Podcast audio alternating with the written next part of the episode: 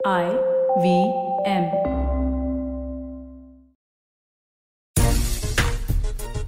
Test series हारने के बाद अब भारतीय टीम वनडे सीरीज़ जीतने के लिए मैदान पर उतरेगी और ज़ाहिर सी बात है सब कुछ 2018 से कंपेयर किया जाएगा, तुलना की जाएगी, क्योंकि 2018 में शुरुआत भारतीय टीम के लिए लगभग वैसी ही थी, जब भारतीय टीम टेस्ट सीरीज़ हारी, लेकिन उसके बाद जैसे ही व्हाइट बॉल क्रिकेट शुरू हुई, भारतीय टीम ने डोमिनेट करना शुरू किया भारतीय टीम ने 2018 में वनडे सीरीज़ पाँच एक से जीती और उसके बाद टी ट्वेंटी सीरीज़ पर भी कब्जा किया था, लेकिन 2022 की अगर हम बात करें तो टी ट्वेंटी सीरीज़ तो नहीं है, लेकिन वनडे सीरीज़ है और कई मायनों में ये वनडे सीरीज़ बहुत अहमियत रखती है भारतीय टीम के लिए, भारत के पूर्व कप्तान के लिए और 2023 वर्ल्ड कप की पहली झलक आपको देखने को मिल सकती है। राहुल द्रविड़ की क्या कुछ सोच है, किन खिलाड़ी के साथ वो वर्ल्ड कप में उतरना चाहते हैं तमाम ऐसे विषय हैं। जिन पर आज बहुत विस्तार से बातचीत करेंगे। हमारे साथ दो खास मेहमान है। अयाज सर है हमारे साथ और Rajkumar sir. Rajkumar sir good morning Ayaz sir आपको भी good morning morning Rajkumar sir पहला सवाल तो मैं आपसे ही लेना चाहूँगा क्योंकि 2018 में विराट कोहली ने तीन शतक लगा दिए थे वनडे सीरीज़ में और अकेले डोमिनेट किया था मैन ऑफ़ द सीरीज़ भी वो बने थे और लगभग दक्षिण अफ्रीका के किसी भी गेंदबाज के पास विराट की रणनीति का कोई तोड़ नहीं था।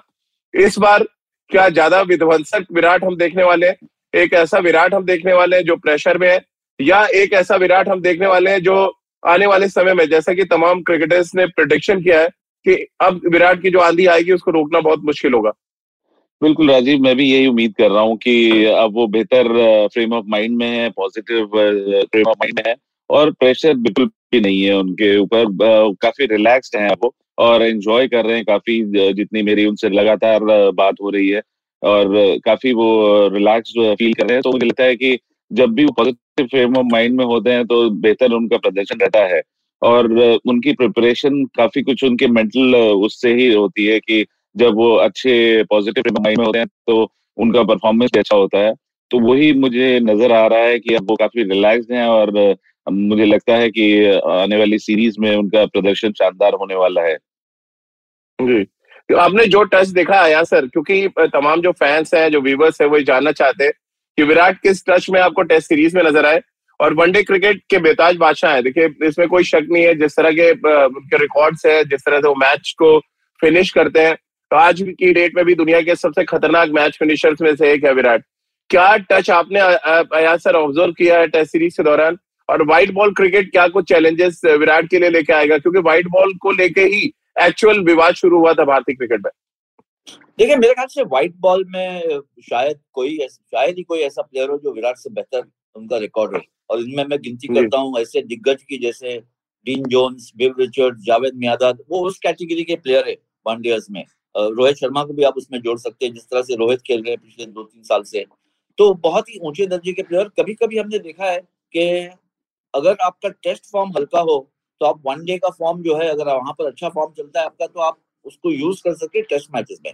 जो हमने देखा टेस्ट सीरीज़ में देखिए विराट का जो है लीन शॉट हम लोग सब ये लूसली बताते हैं कि लीन पैच से जा रहे हैं फॉर्म हल्का हो गया है। एक्चुअली फॉर्म उनका इतना बुरा नहीं था। थोड़ा सा डिफेंसिव थे इतने अथॉरिटेटिव नहीं थे लेकिन लंबे स्कोर नहीं बन रहे थे। और अक्सर होता है जब आपके साथ किस्मत नहीं साथ दो तो आपकी पहली मिस्टेक जो होती है आपकी आखिरी होती है। तो ये कुछ ऐसा हुआ है विराट के साथ। वो स्टार्ट हर ऑलमोस्ट एवरी मैच में उनको स्टार्ट मिले तीस पैंतीस चालीस हाफ़ सेंचुरीज थी चार पाँच छह। और पिछले मैच में आखिर के मैच में भी हमने देखा और शायद सेकेंड इनिंग्स में केपटाउन में थोड़े से ज़्यादा डिफेंस हो गए इस इस कोशिश में कि किसी तरह भी ये मैच को जीते और सीरीज़ जिताए वो हुआ नहीं उसमें नाकाम रह गए। लेकिन मुझे लगता है ओवरऑल अगर आप देखें तो उनका टच जो है वो बुरा नहीं है। अब ये ट्रांसलेट करना है बड़े स्कोर में। और बड़ा स्कोर भी जो। होता है वो एक बहुत अहम चीज़ पे डिपेंड करता है कि आपको स्टार्ट मिल जाए चालीस पचास आप बना ले। फिर आपका कंसंट्रेशन आपका ध्यान अगर कहीं एक झलक के लिए भी कहीं और चले जाता है तो आपसे गलती हो सकती है जो पहले नहीं होती थी।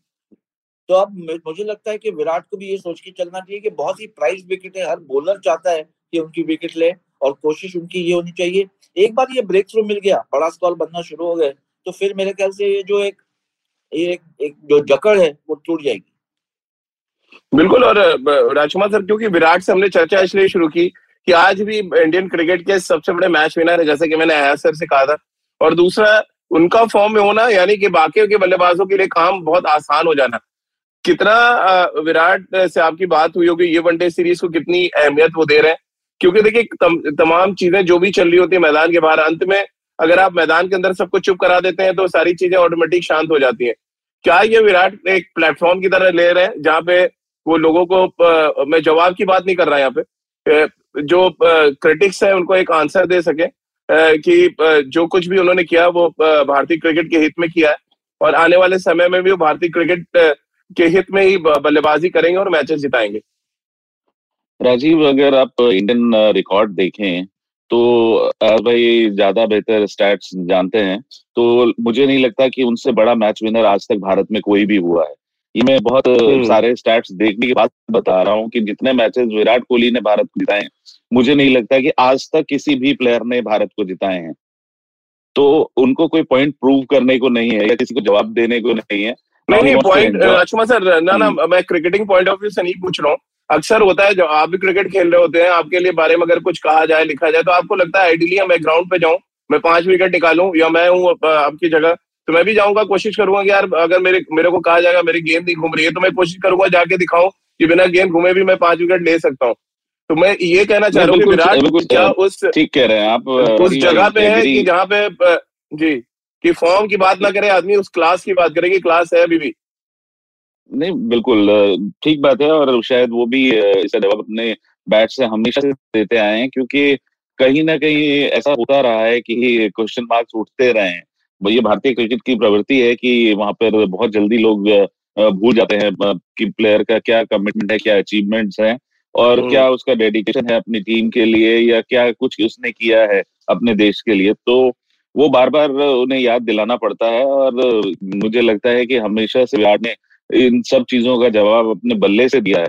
और आशा करता हूँ कि आने हम्म। वाली सीरीज़ में भी वो अपने बल्ले से ही उसका जवाब देंगे। और जिस तरह अयाज भाई ने कहा कि अच्छे फॉर्म में है वो अच्छी बात है कि अच्छा मीट कर रहे हैं ball centre of the bat लग रहा है जो कि इम्पोर्टेंट है बैटिंग में कि अगर आप मिडिल कर रहे हैं तो आपको कोई प्रेशर नहीं होता। आप लगातार बीट हो रहे हो आपको कोई हा हु हो रही हो आपके अगेंस्ट की बीट हो गया आउट होने वाला ऐसा नहीं है। वो पूरी कमांड में है लेकिन टीम की सरकमस्टांसेस ऐसी थी मिडिल ऑर्डर हमारा इतना शैलो लग रहा था, इतना हॉलो लग रहा था कि ज़िम्मेदारी लेनी पड़ी विराट को उस तरह, उस कैरेक्टर में खेलने की, जिसके आदि नहीं है। कभी इतना डिफेंसिव क्रिकेट वो नहीं खेलते थे, लेकिन क्योंकि ज़िम्मेदारी लेनी पड़ी, हमारा मिडिल ऑर्डर अनफॉर्चुनेटली फायर नहीं कर रहा था तो उन्हें लगा कि नहीं, मुझे खड़े होना होगा, तभी लंबी एक इनिंग हो सकती है भारत के लिए। और मुझे पूरी आशा है कि वो अपने फॉर्म को कैरी करेंगे और एक बड़ा स्कोर ज़रूर आप बहुत जल्द देखने को मिलेगा उनसे क्योंकि वो बड़े फ्रेश लग रहे हैं एक्साइटेड हैं और जो उनकी रनों की भूख है वो मुझे लगता है कि और शायद बढ़ गई है। बड़े सवाल आ रहे हैं आया सर शिखर धवन को लेके। हर्षैन पूछ रहे हैं कि क्या धवन को ओडियाई में मौका मिलेगा? ग्यारह के एवरेज से वो बैटिंग कर रहे हैं ऋतुराज का जो एवरेज था वो एक सौ ग्यारह था। फिर हर्षदेव एक और सवाल है, मैं वो सवाल भी ले लेता हूँ क्योंकि दोनों क्लब करना पड़ेगा मुझे। वो सवाल एक आ रहा है शिखर धवन को लेकर एक और सवाल है, ये सवाल हर्षैन का है। उनका ये पूछना है कि क्या हम वही गलती तो नहीं दोहरा देंगे जो हमने चेतेश्वर पुजारा और रहाने के साथ दोहराई टेस्ट क्रिकेट में? हम बड़े नाम के साथ जाएँ और काम के खिलाड़ियों को प्लेइंग इलेवन से बाहर रखें। लेकिन बड़ा डिफ़िकल्ट डिसीज़न है, क्योंकि आप शिखर धवन जैसे प्लेयर को अगर स्क्वाड में लेते हैं तो इसी इरादे से लेते हैं कि आप उन्हें खिलाएँगे। अगर उनको बाहर ही बिठाना है तो फिर एक यंगस्टर को आप ले जाते स्क्वाड में जैसे ऋतुराज है और किसी और और किसी और को मौका देते थे। और राइट लेफ़्ट कॉम्बिनेशन भी आपको मिलता है ओपनिंग में तो मुझे लगता है कि बहुत और ऋतुराज का फॉर्म ऐसा है कि आप उसको उसको भी इग्नोर नहीं कर सकते। तो ये बड़े बड़ा एक चैलेंजिंग सिचुएशन है के एल राहुल और राहुल द्राविड के लिए। मुझे लगता है कि शायद पहली मैच में शिखर धवन को खिलाएँगे क्योंकि आप चाहते हैं कि जो एक्सपीरियंस जोड़ी हो जो साथ में पहले भी खेल चुके हैं राहुल और शिखर धवन एक टीम में रह चुके हैं। एक रैपर रहता है तो शायद उनको खिलाएँगे और उसके बाद अगर नहीं चलते शिखर शिखर धवन के लिए तो ये लाइफ लाइन है। अगर यहाँ पर उनको मौका मिलता है रन नहीं बनते हैं तो मॉरलेस चैप्टर खत्म हो जाएगा उनके इंटरनेशनल करियर का। राजकुमार तो सर क्योंकि 11 और 111 एवरेज का मामला है तो बहुत बड़ा फासला है। अब अब आपको तय करना है कि आप 11 वाले बल्लेबाज के साथ जाएँगे या 111 एवरेज और विजय हजारे क्योंकि आप देख रहे थे आप डेली टीम के हेड कोच है। और ऋतुराज गायकवाड़ ने जो इम्पैक्ट छोड़ा वो वो बहुत बड़ा इम्पैक्ट था डोमेस्टिक क्रिकेट पे। नहीं राजीव मेरा माना कि वो बहुत ही एक शानदार खिलाड़ी हैं गैकवाड इसमें कोई डाउट नहीं है। मैंने उनको खेलते हुए देखा है और मैंने उन्हें कहा भी है कि आप बहुत शानदार खिलाड़ी हैं बहुत लंबे समय तक आप भारत को सर्व कर सकते हैं क्योंकि जो टेक्निक जो टेम्परामेंट उनका है वो बहुत ही लाजवाब है। लेकिन कई बार होता है कि जब आपके सामने एक सीनियर प्लेयर है तो आपको वेट करना होता है अपनी पारी का इंतज़ार करना होता है। तो मुझे लगता है कि टीम मैनेजमेंट भी शायद यही सोचेगी, जैसे कि अगर आपने शिखर धवन को टीम में लिया है तो पहला चांस उन्हीं को मिलेगा क्योंकि सीनियर खिलाड़ी हैं प्रूवन मैच विनर हैं, वो भी उन्हें, उनका बहुत कंट्रीब्यूशन है भारतीय क्रिकेट के लिए। लेटली एक टूर्नामेंट में विजय हजारे में रन नहीं बनने से वो खिलाड़ी खराब नहीं हो जाता। और मेरा मानना है कि जितना एक्सपीरियंस उनके पास है, जिस तरह की बैटिंग वो करते हैं, वो होगी भारत के लिए। और क्योंकि उनके रन नहीं बने हैं, रन ड्यू हैं तो वो भी जानते हैं कि मुझे रन बनाने हैं और ये एक लाइफ लाइन है सही कहा भाई ने कि उनके लिए एक मौका है यहाँ पर प्रूव करने का और देखने का वर्ल्ड कप नेक्स्ट ईयर की तरफ़ की अगर मैं यहाँ से अच्छा करता हूँ तो मैं वर्ल्ड कप भी खेल सकता हूँ, जो कि हर खिलाड़ी ड्रीम होता है। तो एक मौका है शिखर धवन के पास और मुझे पूरी आशा है कि टीम मैनेजमेंट शायद पहला मौका उन्हीं को देगी। ऋतुराज गायकवाड़ बेहतरीन प्लेयर हैं, कोई डाउट नहीं है, लेकिन अपनी पारी का उन्हें इंतज़ार करना होगा। अया सर, क्योंकि ये वनडे सीरीज़, साल की पहली वनडे सीरीज़ है और इसके बाद 2023 जो वर्ल्ड कप है, क्या उसकी तैयारी की पहली झलक हमें मिलेगी? राहुल द्रविड़, क्योंकि रेगुलर कैप्टन रोहित शर्मा साथ में नहीं है बट वो उनके उनके साथ कंसल्ट ज़रूर कर रहे होंगे। ऐसे में आपको क्या लग रहा है, जो कुछ हम, इस सीरीज़ में देखेंगे क्या वो एक रास्ता दिखाएगी हमें कि हम टी ट्वेंटी वर्ल्ड कप 2023 के लिए 2023 जो पचास ओवर का वर्ल्ड कप है उसके लिए हम कितनी तैयारी कर रहे हैं? मेरा तो मानना है कि दोनों ही फॉर्मेट्स में व्हाइट बॉल के जो फॉर्मेट्स है टी ट्वेंटी और ओडीआई हम्म। क्योंकि पहले एक टी ट्वेंटी का वर्ल्ड कप है दोनों में काफ़ी कॉमन प्लेयर्स आपको मिलेंगे। तो दोनों ही चीज़ें आपको और दोनों ही टीम आपको रीबिल्ड करनी है नए कैप्टन और नए कोच के साथ। तो ये बहुत ही इम्पोर्टेंट है। मुझे लगता है कि हालाँकि जैसे कगीजो रबाडा नहीं खेल रहे हैं साउथ अफ्रीका के लिए उसके बावजूद साउथ हम्म। अफ्रीका जो है हल्की टीम नहीं है अपने घरेलू कंडीशन में जैसा हमने टेस्ट सीरीज़ में देखा। तो ये इंपॉर्टेंट है कि ये सीरीज़ जीते और यहाँ से आप बिल्डिंग प्रोसेस शुरू करें। थोड़ा बहुत यू नो चेंजेस होते रहेंगे क्योंकि हर कोई ज़रूरी नहीं है कि हर कोई कंटिन्यूसली गुड फॉर्म में हो। तो बहुत ही चैलेंजिंग सिचुएशन है और इसी यू नो इसी इंतज़ार में थे कि जो चेंज ऑफ़ गार्ड होगा अब ये नहीं पता था किसी को कि कितना uh, कितना होलसेल चेंज हो जाएगा कि विराट कोहली जो है वो सब जगह से कैप्टनसी छोड़ दिए हैं। रवि हम्म। शास्त्री का जाने का तो हम सबको पता था लेकिन प्लेयर जैसे शिखर धवन फ़िलहाल जो उनका एवरेज है बहुत हल्का है शायद आखिरी मौका है। टेस्ट में हमने देखा पुजारा और रहाने जो है उनके लिए भी शायद लाइफलाइन भी नहीं बची होगी। तो ये सब चेंजेस आ रहे हैं बदलाव आ रहे हैं। जहाँ तक व्हाइट बॉल क्रिकेट का सवाल है मेरे ख्याल से बहुत ही इंपॉर्टेंट सीरीज़ है राहुल द्रविड़ के लिए के राहुल के लिए भी। क्योंकि अगर रोहित शर्मा जल्द से जल्द आते नहीं है टीम में और कमान नहीं संभालते तो फिर कैप्टन के लिए भी आपको ढूंढना पड़ेगा दूसरा कोई जो है रेगुलर तो के राहुल के लिए बहुत इंपॉर्टेंट सीरीज़ है युजवेंद्र चहल के लिए बहुत इंपॉर्टेंट है और जो आपने प्लेयर्स बात की जैसे ऋतुराज गायकवाड़ उनको कहीं ना कहीं मौका तो मिलेगा ही बहुत जल्द क्योंकि ऐसे प्लेयर को आप इग्नोर नहीं कर सकते। वेंकटेश अय्यर क्योंकि हार्दिक पांड्या फ़िलहाल इक्वेशन में नहीं है तो वेंकटेश अय्यर के आपके वो प्लेयर बन सकते हैं नंबर छह पे जो आपके लिए बॉलिंग भी कर ले और बैटिंग भी अच्छी करते हैं। ये सब चीज़ें जो है यहाँ से अब शुरू होगी इस सीरीज़ से। राजकुमार सर क्योंकि बैटिंग ऑर्डर को लेके भी बहुत ज़्यादा सवाल आ रहे हैं। क्या श्रेयस अय्यर सूर्य कुमार यादव दोनों को आप खेलते देख रहे हैं यहाँ पे? आ, कैसा आप यहाँ पे बैटिंग ऑर्डर देख रहे हैं? तमाम व्यूअर्स के सवाल है। हर्ष जैन का भी ये सवाल था इसके अलावा शुरू में पृथ्वी ने भी ये सवाल किया है। आ, कैसे आप देख रहे हैं? बैटिंग ऑर्डर क्या कुछ हो सकता है? राजीव मुझे लगता है कि दोनों ही खेलेंगे मिडिल ऑर्डर में क्योंकि तीन पे विराट खेलेंगे तो चार श्रेयस और फिर सूर्य कुमार यादव और उसके बाद ऋषभ पंत। इस तरह का बैटिंग ऑर्डर रहना चाहिए। नई एक स्ट्रेटेजी के साथ भारत उतरेगा, एक नई सोच के साथ भारत उतरेगा। नया कोच है, नए कप्तान है तो कहीं ना कहीं हम कुछ चेंजेस भी देख सकते हैं, क्योंकि हर एक की थिंकिंग अलग होती है। और एक बहुत बड़ा चैलेंज है दोनों ही कप्तान और कोच के लिए भी, क्योंकि कोच भी नए हैं। अभी भारतीय टीम के साथ पहली सीरीज़ में ही वो जुड़े हैं तो बहुत ज़्यादा उन्हें अभी सीनियर टीम का एक्सपीरियंस नहीं है। तो कहीं ना कहीं उनके लिए भी एक बड़ा चैलेंज होगा और अभी वो आते ही सीरीज़ भी हार गए तो कहीं ना कहीं थोड़ा सा वो भी प्रेशर होगा कि अब टेस्ट सीरीज़ आ रहे हैं तो वनडे सीरीज़ आपको जीतनी होगी। बतौर कोच आपकी भी रेपुटेशन इन्वॉल्व होती है। क्योंकि आप उस थिंकिंग का पार्ट होते हैं आप उस स्ट्रेटजी का पार्ट होते हैं जो जिसको लेकर आप कप्तान मैदान में उतरता है। तो कहीं ना कहीं राहुल द्रविड़ की भी मैं कहूँगा परीक्षा तो नहीं हाँ लेकिन उनके लिए भी एक बड़ा चैलेंज होगा कि वो किस तरह की स्ट्रेटजी बनाते हैं और के राहुल को किस तरह डायरेक्ट करते हैं। क्योंकि के राहुल भी इंटरनेशनल क्रिकेट में एक नए कप्तान है। और ये सीरीज़ आसान नहीं होने वाली है क्योंकि साउथ अफ्रीका अपनी धरती पर एक आसान टीम नहीं है। कगिसो रबाडा नहीं खेल रहे हैं लेकिन बावजूद उसके उनके पास बड़ा प्रोमिनेंट फास्ट बॉलिंग अटैक रहता है और अच्छी फील्डिंग साइड रहती है वो। तो एक कड़ा मुकाबला होगा और इसमें अब देखना होगा कि नए कोच और कप्तान किस तरह की स्ट्रेटेजी अपनाते हैं। जी तो चलिए इसी नोट पे एक छोटा सा ब्रेक लेते हैं। ब्रेक के बाद जब वापस आएँगे बात दक्षिण अफ्रीका की प्लेइंग इलेवन की भी करेंगे। साथ ही क्विंटन डिकॉक जिन्होंने टेस्ट क्रिकेट को अलविदा कहा है, वो वनडे क्रिकेट में अब कप्तान है तो उनकी कप्तानी पर एक रिएक्शन लेंगे और साथ ही बहुमा टीम में वापस आ रहे हैं। काफ़ी ढेर सारे ऑलराउंडर्स दक्षिण अफ्रीका ने अपनी टीम में वापस बुलाए। तो इन सभी मुद्दों पर चर्चा करेंगे और क्या वनडे की टीम टेस्ट से ज़्यादा बैलेंस नज़र आ रही दक्षिण अफ्रीका की इसमें भी बातचीत करेंगे। एक छोटा सा ब्रेक लेते हैं, तुरंत हाजिर होते हैं।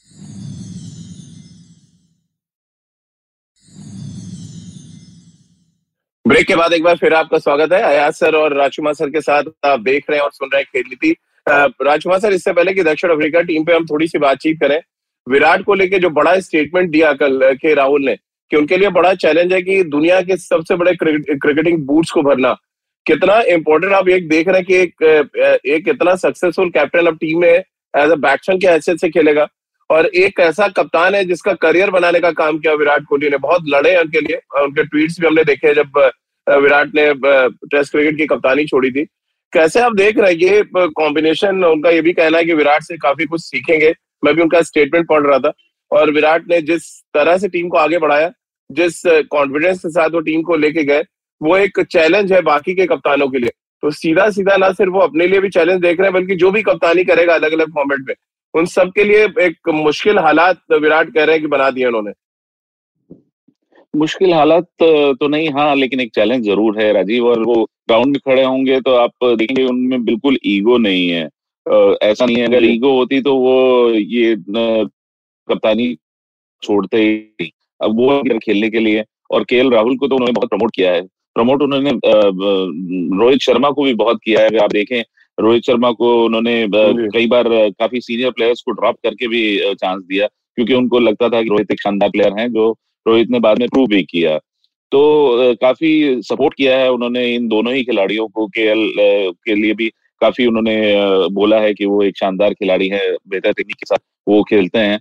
तो उनका खड़ा रहना केएल के लिए बहुत सपोर्ट होगी क्योंकि time to time he can look forward कि वो विराट से राय ले सकते हैं। या विराट खुद भी कंट्रीब्यूट करना चाहेंगे। और ऐसा नहीं है कि उनके खड़े होने से किसी तरह का प्रेशर होगा कप्तान को क्योंकि ये उनका खुद का डिसीज़न है कि उन्होंने कप्तानी छोड़ी है। तो वो किसी के भी अंडर खेलने को तैयार हैं और कंट्रीब्यूट करने के लिए तैयार हैं। और पास्ट में हमने देखा है कि ऐसा हुआ है भारतीय क्रिकेट में जब सचिन तेंदुलकर कप्तानी छोड़कर खेले हैं या राहुल द्रविड़ या M S for that matter तो ऐसा कुछ भी मुझे लगता नहीं कि विराट के साथ इस तरह की कोई प्रॉब्लम होगी। खेल को रादर उनको बहुत सपोर्ट मिलेगी जो विराट को बहुत सपोर्ट मिली एम एस धोनी के होते हुए।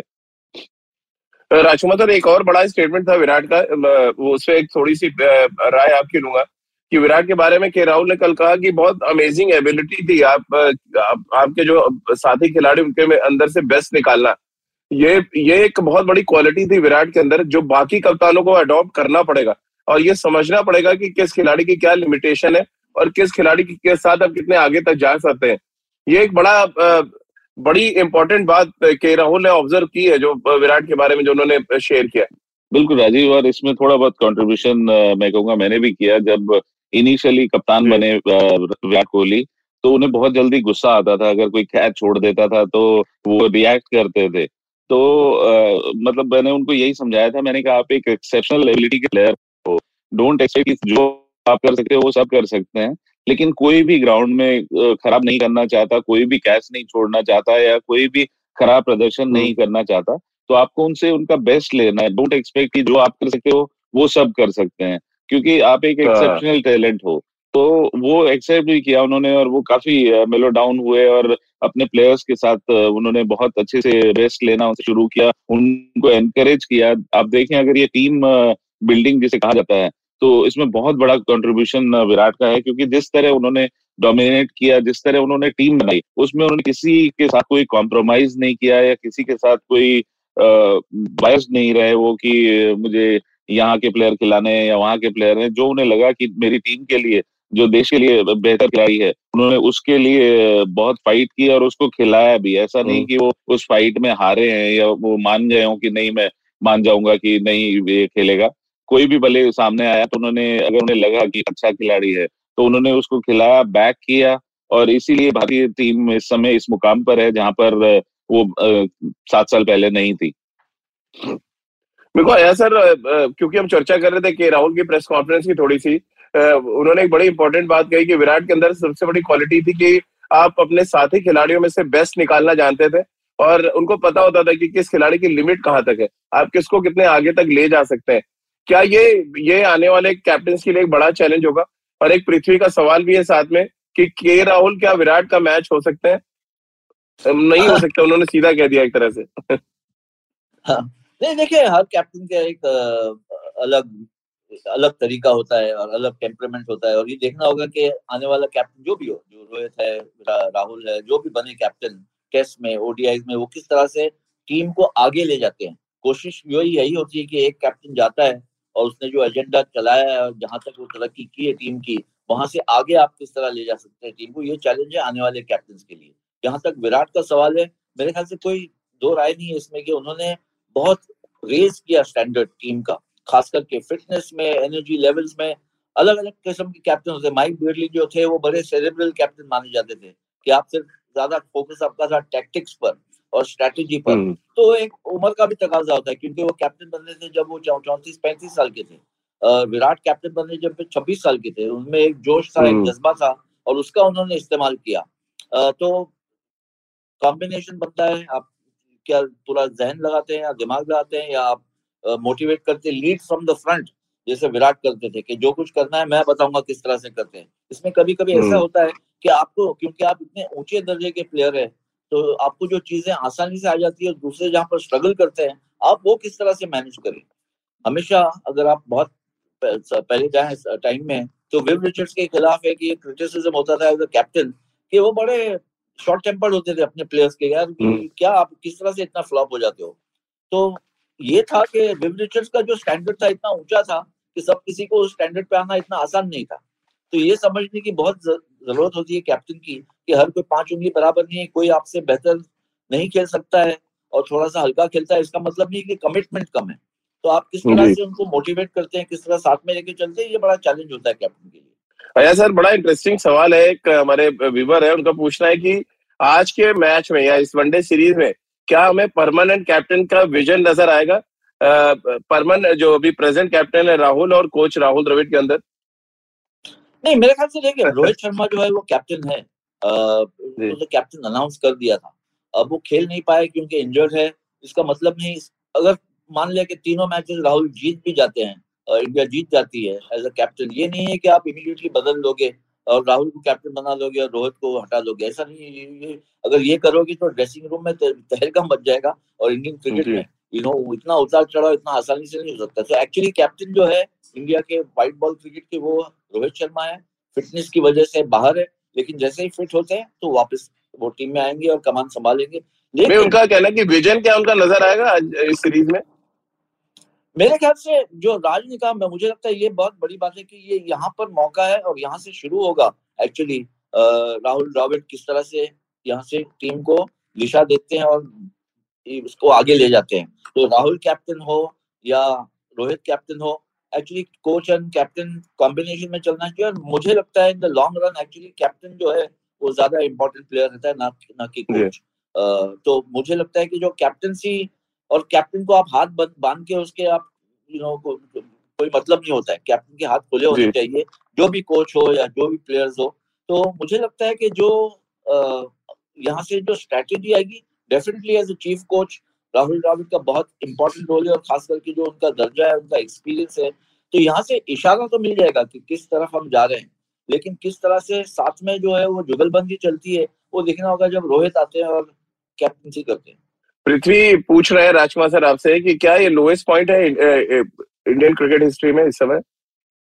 नहीं नहीं ऐसा नहीं मैं कहूँगा बिल्कुल भी कि ये लोएस्ट पॉइंट है। अभी बाकी टीम बहुत अच्छे फ्रेम ऑफ़ माइंड में है। एक कप्तान के जाने से ज़रूर एक वैक्यूम हुआ है और लेकिन भारत रीबिल्ड करेगा और मुझे पूरी आशा है कि भारत के पास बहुत टैलेंटेड टीम है। एक जो पूल है भारत का बहुत शानदार पूल है और एक नए कप्तान राहुल लीड कर रहे हैं। और मुझे लगता है कि यहाँ पे मैं थोड़ा सा वो करूँगा कि यहाँ से अगर राहुल की कप्तानी अच्छी होती है तो भारतीय सेलेक्टर शायद या कोच भी सोच सकते हैं कि ये एक फ्यूचर के लिए कैप्टन राहुल को, क्योंकि यंग है वो। अभी एज इज़ विद हिम और उस तरह भी देखा जा सकता है कि अगर उनमें लीडरशिप क्वालिटी बेटर है तो उनको लॉन्ग टर्म के लिए वो देखा जा सकता है, क्योंकि एज उनके साथ है। तो ये एक बहुत इंपॉर्टेंट सीरीज़ होगी के राहुल के लिए कि वो किस तरह कप्तानी करते हैं, क्योंकि उनका प्रदर्शन अगर आप आईपीएल में देखें, एज ए कैप्टन, वहाँ भी अच्छा रहा है काफ़ी। जिस तरह उन्होंने लीड किया तो काफ़ी तारीफ़ की उनकी लीडरशिप क्वालिटीज की और मुझे लगता है कि he can be a good captain क्योंकि जो साउथ अफ्रीका टीम को लेकर आया सर खबरें आ रही है उसमें क्विंटन टिकॉक की वापसी हो रही है हम सब जानते हैं। जो आ, मुझे चौंकाने वाला नाम लगा उसमें एक तो वाइने पानल की वापसी हो रही है एक लंबे अरसे के बाद जो लेफ़्ट आर्म सीमर है उनके। आ, फिर इसमें मैं देख पा रहा था तमरेज शमसी भी है केशव महाराज भी है अब पल के मैं जो कंडीशन है, उसको मैं पढ़ रहा था तो बहुत हॉट एंड ह्यूमिड कंडीशन है, बहुत फ्लैट ट्रैक है पर्ल में। इससे पहले जो भारतीय टीम ने मुकाबले खेले, वो दक्षिण अफ्रीका से नहीं खेले। एक बार वो जिम्बाब्वे से खेले, एक बार वो किसी और टीम से खेले। कैसे आप देख रहे हैं, जो टीम का कॉम्बिनेशन है और इसमें जो डेविड मिलर की भी वापसी हो रही है, तमाम जो बड़े हिटर्स है, वो वापस ले आए। फुलकवाए उनका जो ऑलराउंडर है, वो भी टीम में आ गए लुंगी टीम में है। कैसे आप देख रहे हैं साउथ अफ्रीका की टेस्ट टीम से ज़्यादा बेहतर आपको लग रही है वनडे स्क्वाड मुझे on paper definitely test team से ज़्यादा बेहतर नज़र आ रही लेकिन टेस्ट टीम में टेस्ट टीम जैसे हमने देखा बहुत अबव यू नो बहुत ओवर ओवर एस्टिमेटेड परफॉर्मेंस दिया उन्होंने। क्योंकि अगर हम देखें जिस तरह से उन्होंने टेस्ट मैच में खेला है तो किसी ने उम्मीद नहीं की थी अपेक्षा नहीं थी कि इतना अच्छा खेलेगी। तो ये बताते हैं कि साउथ अफ्रीका में भी क्रिकेट एडमिनिस्ट्रेशन में हालाँकि कंट्रोवर्सीज में घुली हुई थी लेकिन उनमें ये इच्छा है खास करके प्लेयर्स में कि अपना नाम बनाएँ और इम्पैक्ट करें और ना भूलें कि ये आजकल बहुत ज़रूरी हो गया। आप जहाँ भी खेल रहे हो क्योंकि आप हम्म। अगर साउथ अफ्रीका में अच्छा खेलते हैं या श्रीलंका में अच्छा खेलते हैं तो आपका नंबर लग सकता है। आईपीएल का मेगा ऑप्शन में आपका नाम आ जाए या बिग बैश लीग में। तो प्लेयर्स जो है इसी कोशिश में है कि बारह महीने आपका करियर चलता रहे।